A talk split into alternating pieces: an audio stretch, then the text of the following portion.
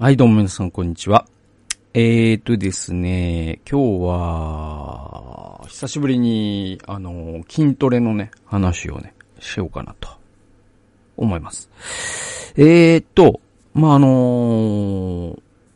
ジムをね、大会しましてですね。で、今、まあ、あの、YouTube 見てる方は後ろに映ってる、えー、僕のね、その、ジムスペースを作りましてですね。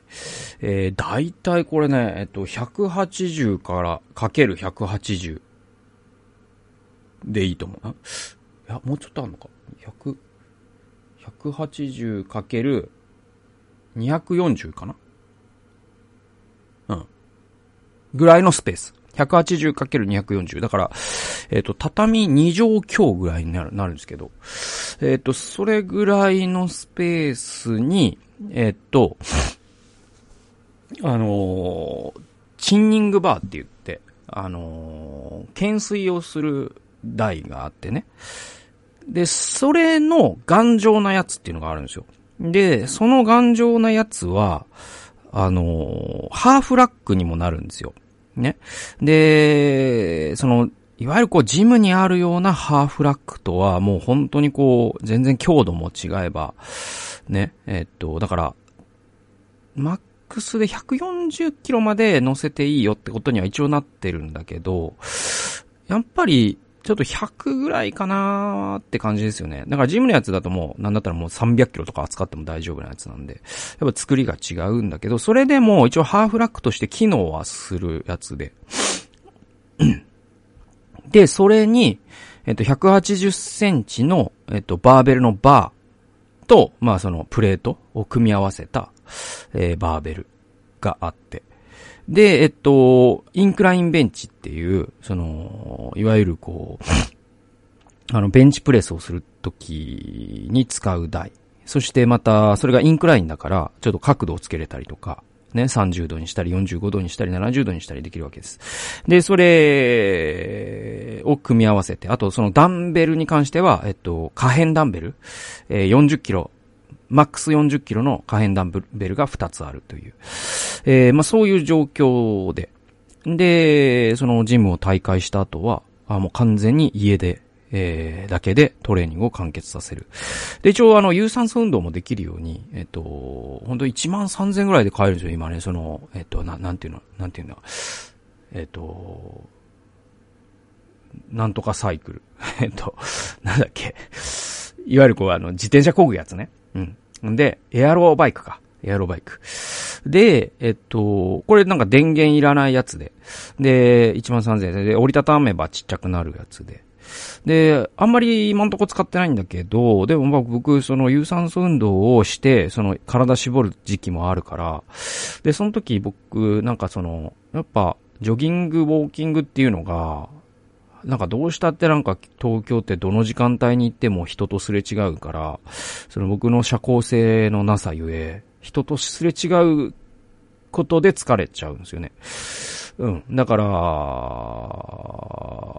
あまあまあ、できれば家の中で有酸素運動もできた方が楽ちんだなと思って。で、雨の日でもできるしさ。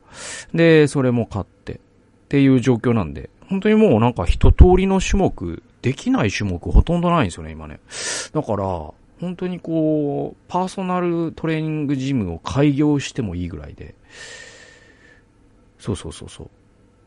マジでできるんですよね。で、えで、あのー、まあそういう状況になってて。ん で、えっと、ね、そのジムに通わなくなってるから、今、その、週に5回筋トレしててね。で、えっと、通ってたジムの場合は、その金曜日が定休日だったから、そしてその僕は平日会員だから、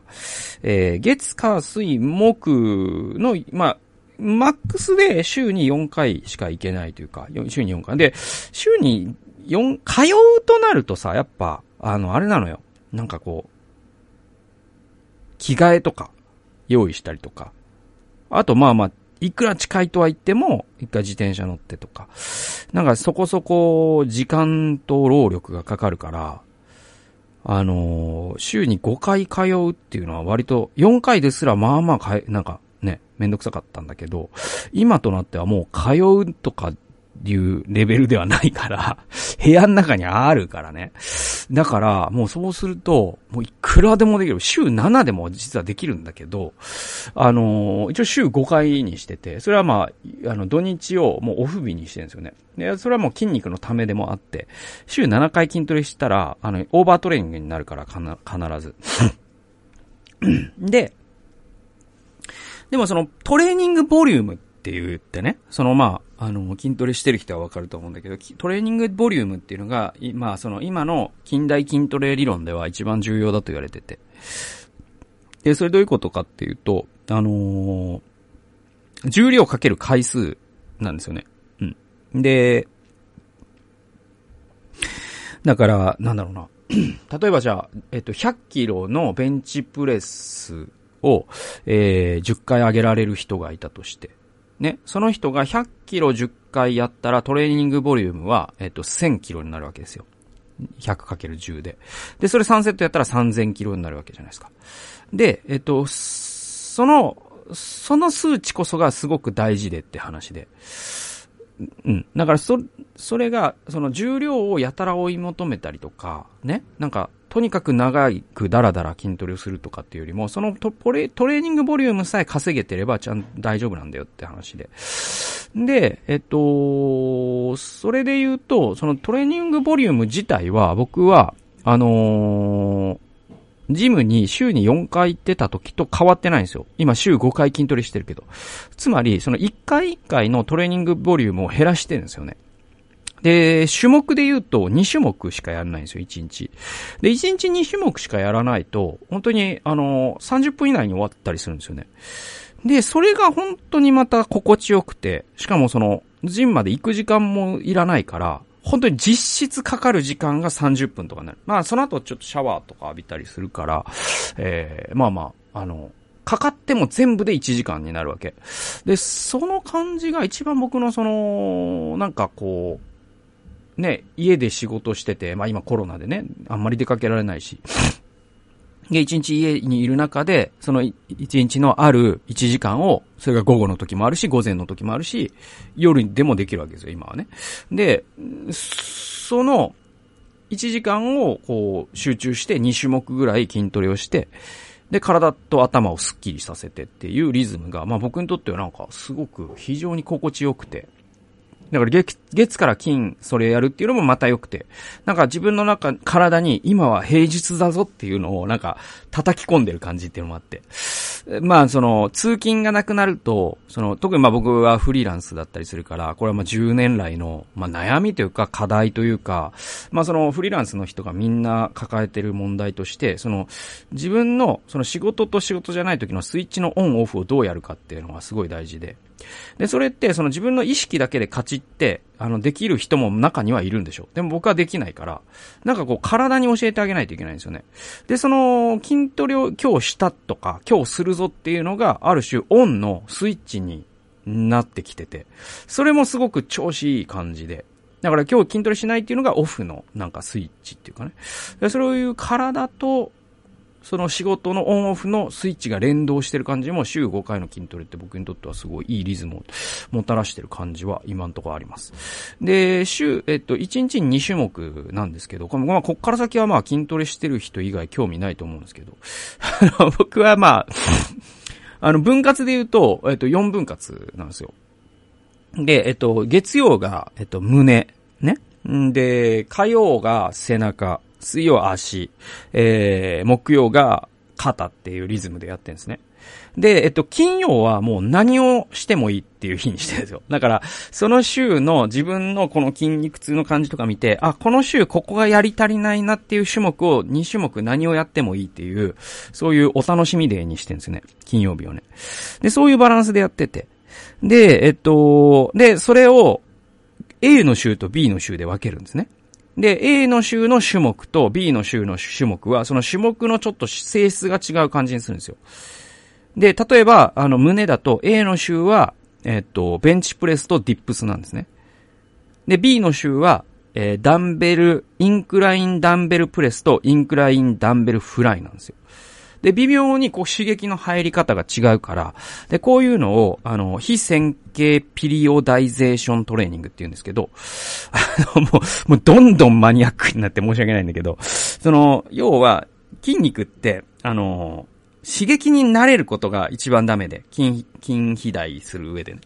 だからもう、あの、この刺激も俺分かっちゃったって筋肉に思わせちゃダメなんですよね。うわ、次はこれですかええー、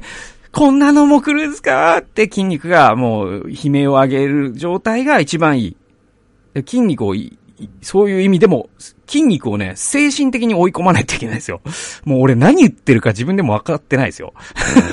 分かってないですけど、筋肉を、自分の筋肉を精神的に追い込まないといけないです。ね？で、追い詰めないといけないんですよ。で、えっと、だから、そうやって、その、A の週、B の週分けて、で、えっと、例えばだから、その背中だと A の週は、デッドリフトと、ダンベル、あ、ごめん、バーベル、ベントオーバーロー。で、えっと、B の種はチンニングと、ダンベル、ベントオーバーロー、みたいな。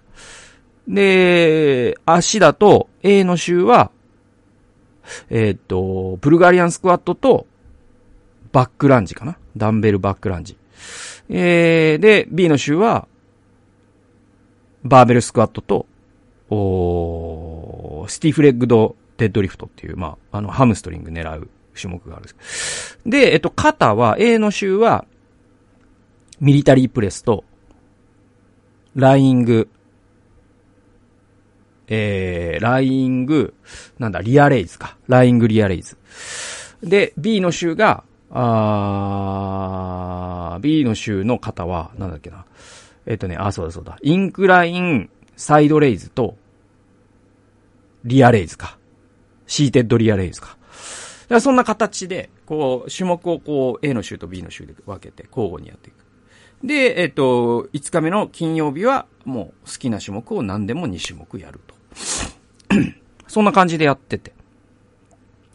やっぱかなりいいですね。やっぱ家でトレーニングできるっていうのは。あのー、なんか2種目サクってやる感じがすごく気に入ってて。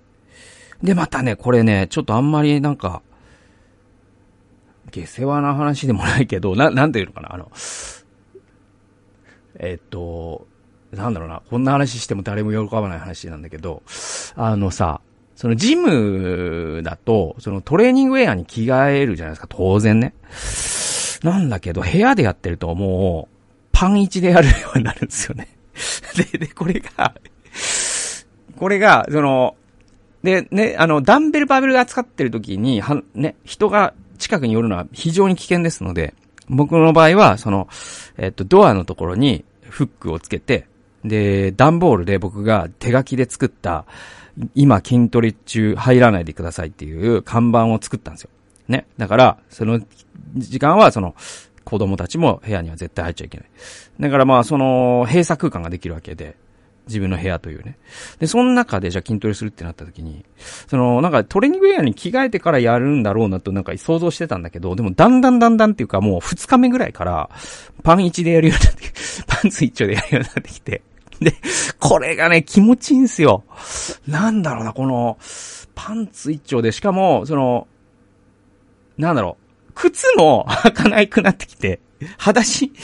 で、本当は危ないんでしょうけど、基本的に別にダンベル落ちトスとかないし、で、あと、あれだよね、だから、バックランジとか、そういうブラグラリアンスカット時とかは、だから要はその靴を履くというグリップ力が大事な時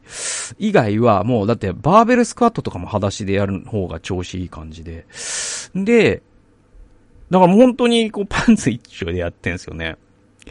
だけど、そのトレーニングベルトを巻くときは、さすがに裸にさ、トレーニングベルト、革のトレーニングベルトは痛いから、あの、一応なんか、ランニングシャツみたいのは着るんですけど、その時だけ。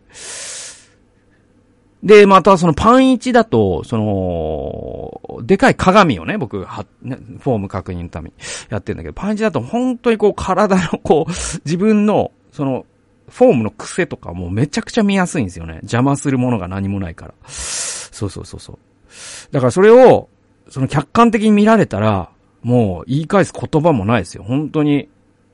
手が後ろに回るだけです、ただただ。うん。あの、おロープちょうだいですよね。はい。だけど、えー、ほんとね、このね、パン1で筋トレする気持ちよさ。そして、妻は、洗い物が減ったことを非常に喜んでいるという、もう、全員幸せ。僕も幸せ。ね。えー、妻も幸せ。まあ、幸せじゃないのはこれを聞かされてる皆さんですよ。なんですけどなんですけど、本当にね、だからそんな感じで今は、あともう一個は、あれよ、その、ラジオ聞きながらできるのもまた良くてさ、だ本当はもう、ジムの時は、その、結構、その、シリアストレーニーというか、本当にこう筋トレね、重量、すごい重量扱う人でも、ね、エアポッツその、耳にさ、その、ワイヤレスイヤホンを挿して音楽聴きながらやってる人とかいてね。で、僕は、あの、筋トレ中は音楽聴かない主義だったんですよね。で、それはなんか、なんかね、危ないような気がするんですよ。そうそうそう。で、結構やっぱ100キロとかっていう重量を扱うときに、その、周りの音が聞こえないことがすごく怖くて。そうそうそう。それで、そうだったんだけど、今はもう部屋だから、なんだろうな、なんかもうこれも聞かないやでやろうと思ってたんだけど、3日目ぐらいからもうラジオつけっぱなしになっちゃって。で、それで一応なんか集中力そがれるとかはないんだけど、なんかね、コアラコアラさんが言ってたのが、まあ、筋、あの、筋トレ芸人の人がいるんですよ。で、YouTube でいろんな動画上げてて、で、コアラコアラスさん、で、ね、あの、フィジークでも優勝したんです、去年ね。で、えっと、彼が言ってたのは、彼、ホームトレーニーなんだけど、なんかラジオ聞きながらやるのはちょっと気をつけなきゃいけなくて、一回、その、重量結構扱ってる時に、本当にもう吹いちゃって、面白くて。で、危なかったって言ってて、まあ、それだけはまあ気をつけようかなとは思ってますね。だから、あんまり面白すぎるラジオを、やっぱ伊集院光のね、深夜のバカ力とかはちょっと気をつけないといけないかなとは思ってるんですけど。でももうちょっとこうまったり語るようなラジオなら、全然聞きながらできるし、やっぱその、インターバルの時間とか、やっぱラジオ聞くとすごくいい感じだし、いや、なんかね、すごいね、いいサイクルに今なってんすよね。週5回筋トレして、なんか、僕は本当にこう、幸せだなと思いますね。はい。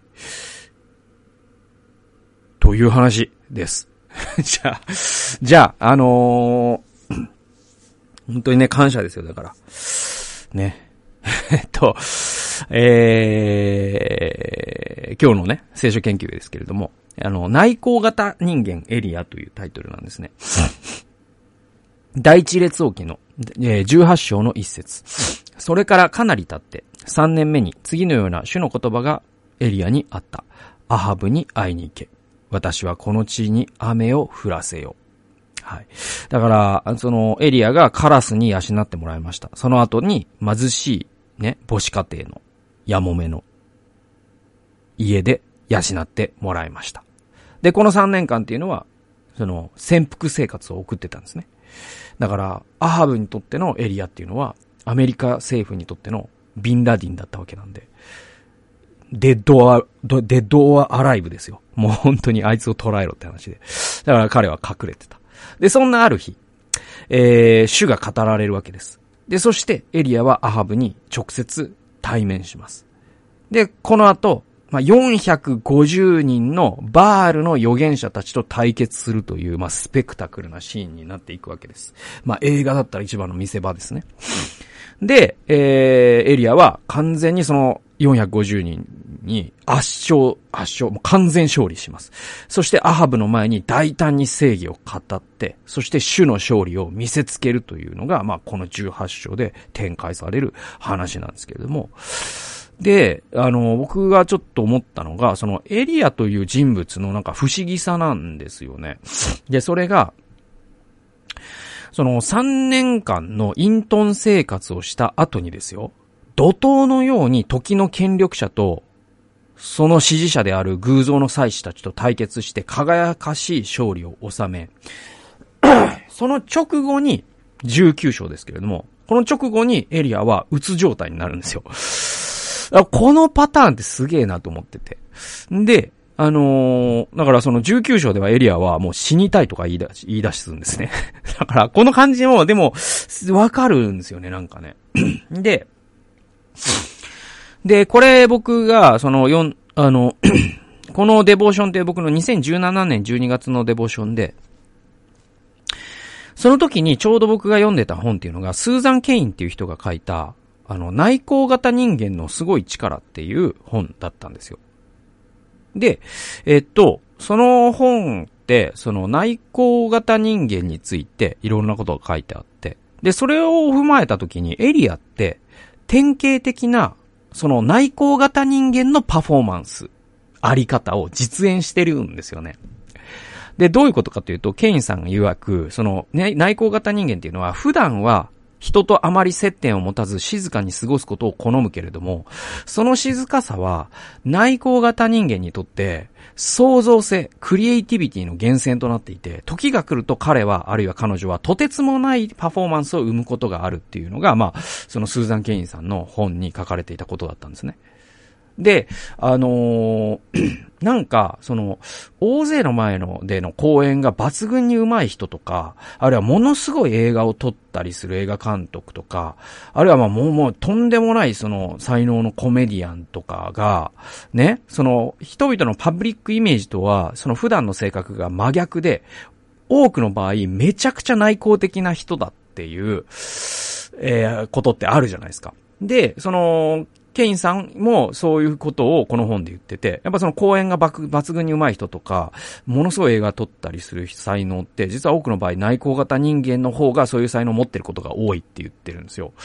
で、実際実例で言うとさ、そのビートたけしさんとかってもう人と全然目が合わされないぐらい、あの、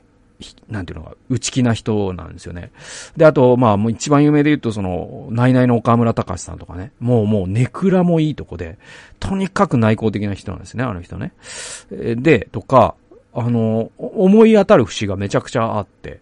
で、まあ、そそういうもうキラー星のような才能と僕は全然引き合わないけど、でも、まあ僕自身も大きく分けるとそっち側の人で、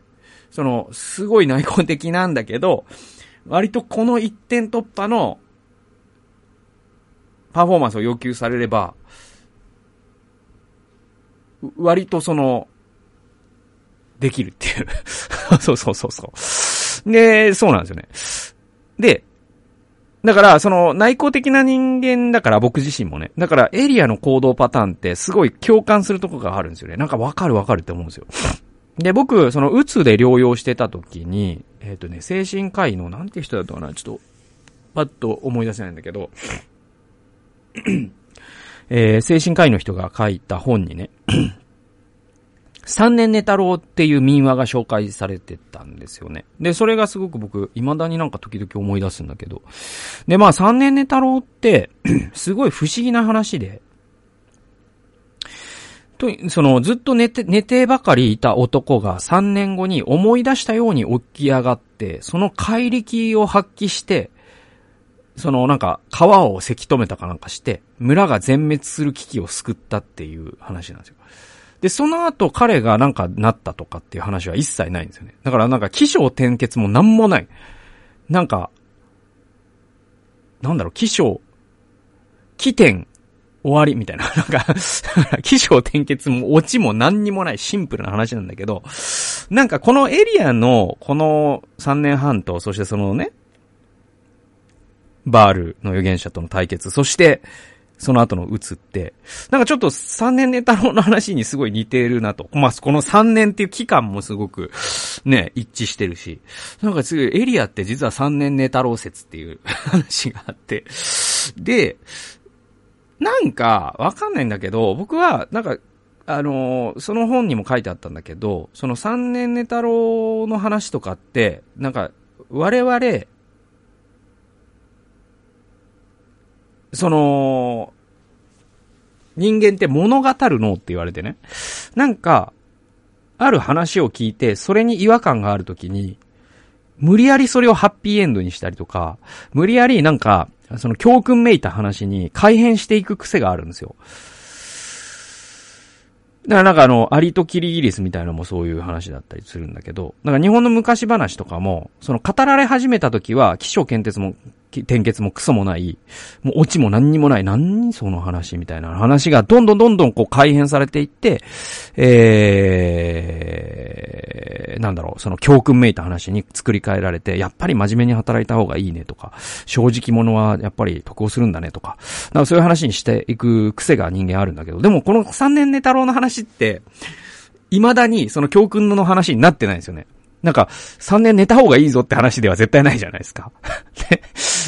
ないし、じゃあ何なのと、あえてこれをもう、なんだろうな、あの、分析するというか、なんか、これってどういう話かという、おだ、なのかなって思った時に、あえてなんか、その、これが、え、教えることというと、また還元主義なんだけど、ここから我々が知ることができることっていうのかな。それはそのエリアの話も、三年ネ太郎の話もそうなんだけど、それは、あのね、これだと思うんですよ。平時に機能する人と危機の時に機能する人の行動パターンが違うってことだと思うんですよね。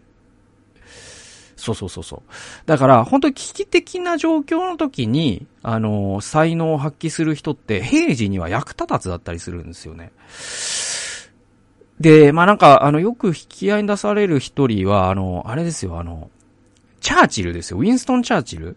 で、あの人ってさ、結局その第二次大戦の時にものすごい辣腕を発揮してね。で、あの人ちょっと変人でもあって、作家でもあるんですよね、あの人ね。で、辣腕を振るって本当にまさに英国を救ったヒーローでありながら、その平時に機能するタイプの人では全然なかったんですよね。だからその後はもう結構潔く政界を引退したんじゃなかったかな。そうそうそうそう。だからなんかそういうことってあってさ。で、これってなんかコロナ禍もそうじゃないですか。あの、役人とか、ね、に、政府の官僚組織とか、多分日本の政治も多分おそらくそうなんだけど、鉄頭鉄尾、平時に機能するようにデザインされてるんですよね。だから危機の状況にある今、これだけ混乱してるんですよね。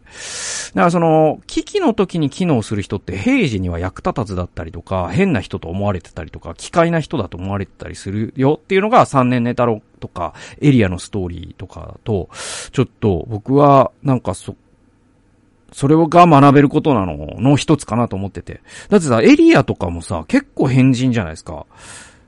ねだって、普通言えないっすよ。その、今日このパン食べて死のうと思ってる、その、母子家庭に、まず俺にくれないって言えないっすよ、普通。ちょっとやばいやつですよね。でもで、3年半人と会わなくてカラスと話しながら平気な人ですよ。ちょっとすごいじゃないですか。でもそういう人こそが危機の時に本当にすごい力を発揮するっていう話で。で、この、あの、スーザン・ケインの内向型人間のすごい力って、つまり、その、アメリカでこれが書かれたっていうのは重要なポイントで、アメリカって、その、日本の何倍も外交型人間が得をする社会っていうか、もう規範に近いものになってるわけ。その人と外交的であるということが、ニアリーイコール正義ぐらいになってるから、アメリカほど内向型人間が生きづらい国ってないぐらいなんですよ。で、で、ケインさんは、その中で自分が内向型人間なんだってことに気づき、でも、内向型人間じゃないとできないような仕事ってあるよ。で、そういう仕事って実はすごい仕事も結構あるんだよ、みたいなことが、まあ、この本で、ケインさん言ってることで。で、最終的な結論としては、その内向型人間の方が外向型人間より偉いっていう結論じゃなくて、そうじゃなくて、いろんな人を許容する社会こそが最後は強いんだっていうのが、まあ、その、ケインさんであり、三年ネタロを紹介した精神科医が言いたいことだったんじゃないかなと思うんですよ。だからその三年ネタロを、あいつもうこの村から追い出しちゃおうぜという共同体だったら、おそらく、その水害でもはや水没して、その村はなかったってことも言えるわけじゃないですか。だからその村が三年ネタラのような人を、その、生かしておけた、こう難しい言葉で社会の冗長性って言うんですけど、なんかこう変人を飼っておける余裕っていうのかな。それこそが実は最終的にはその社会が生き残れるかどうかっていう分水量になったりするって話でも僕はあると思うんです。で、ちょっとエリアの話に帰ってくると、ね、エリアにとって大切だったのは、イントン生活の時も、華々しい対決の時も、あるいはその後のうつ病になった時も、ね、洞窟に引きこもっちゃうんですけど、いつも彼は神からの語りかけに対して心が開かれていたっていうことが、まあ彼を彼の神の人たらしめるものだったと思うんですね。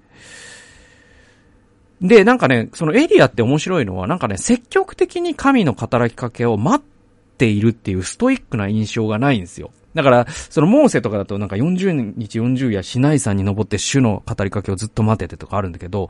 エリアってそういう印象じゃなくて、なんか、むしろ神様の方がプロアクティブにエリアに語りかけてきて、エリアはそれに対していつも素直に心を開いて聞いているっていう感じなんですよね。だこれもなんか内向型人間ならではの、なんかこう、ね、神様って、頭いいからって なんかこの言葉もどうかと思うんだけど、神様って、なんていうのかな？本当にこう、神様って賢いからもう なんか言えば言うほどおかしな話なんだけど。ね、あの、神様ってすごいから、えっと、その10人いたら10人、10通りの関わり方をすると思うんです。で、わかります？そうそうそうそう。で、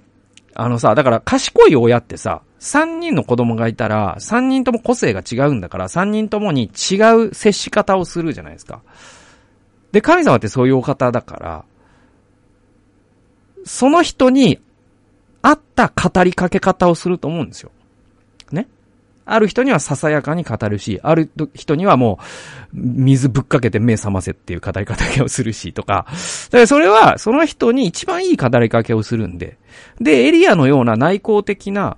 パターンの人には、神様は、むしろなんかプロアクティブに語りかけて、お前そっちだよ言って、その人も素直にそれを聞くっていう、なんかこの構図もすごく僕はエリアの人生から、あ、自分このタイプかもしんないなっていう風に学ぶことがすごく多かったんですよね。